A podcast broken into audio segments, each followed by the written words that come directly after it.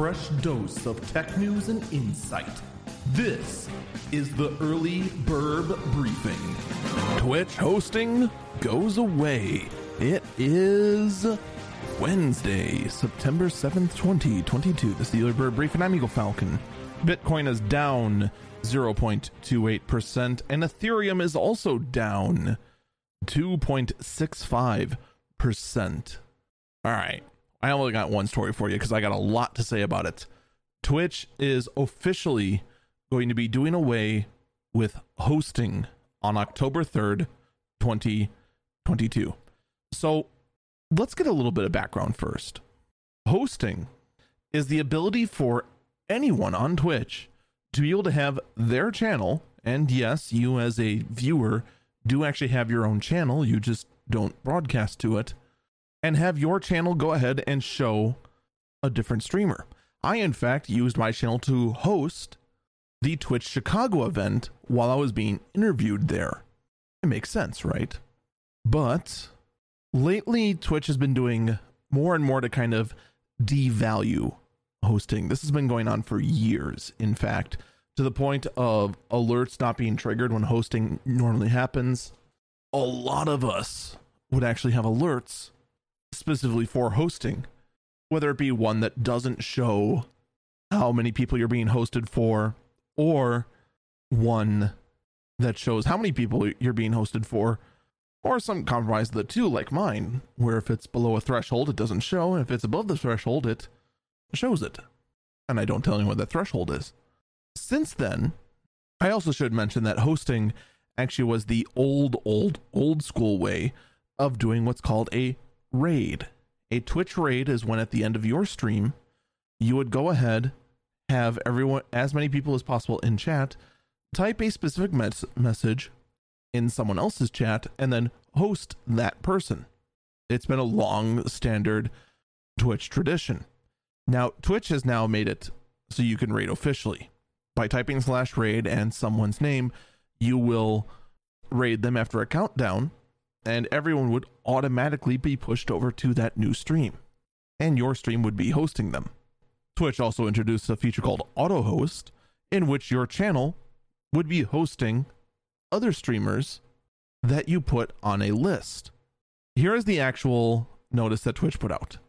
Host mode is going away on October 3rd, 2022. After this date, the slash host co- chat command and the host channel stream manager quick action will no longer be available. In addition, auto host will be changed to suggested channels in your channel settings. They then go on to say, Why are you depreciating host mode? Quote, We introduced host mode in 2014 to make it easy for streamers to give their viewers another stream to watch when they went offline. Since it's launched, we learned that streamers want to share their viewers with other streamers to help them grow and have introduced features to help you do that. We made the decision to depreciate this feature because the experience it delivers to viewers doesn't match the expectations when they come to Twitch. Viewers want to interact with a streamer when they're live, and host mode blocks this from happening. Let me interject how? Their logic makes no freaking sense. They then go on to, to say preventing viewers from interacting with the streamer they're watching also limits a streamer's growth potential because they're not able to build meaningful connections with those new viewers. I don't know what Twitch is thinking in this regard.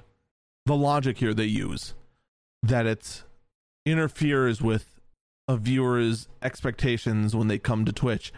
I don't know about you, but when I see someone hosting someone else, there's a nice little button that says actually view their channel. Host mode has been an essential part of Twitch ever since we've all been there, ever since its inception. So why do away with it? It doesn't make sense. Some people are speculating that this is a move they want to do to take that to change the experience altogether to say that Twitch doesn't want to be a platform anymore they want to be a service. Okay, but then why? Oh, why are we just deciding that we're going to ruin what Twitch is known for? This is something unique that Twitch has had that no other live streaming platform has managed to emulate well. YouTube is trying to do the raiding feature, YouTube is trying to do the hosting feature right now as we speak. So why is Twitch make taking a step backwards? I seriously don't get it.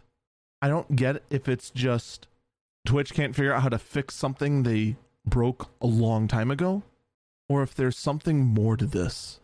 Needless to say, there are petitions out there right now for Twitch to not nuke this. In fact, some people are saying that they don't like to do a big flashy raid, but want to go ahead and share their community, and slash host does exactly that.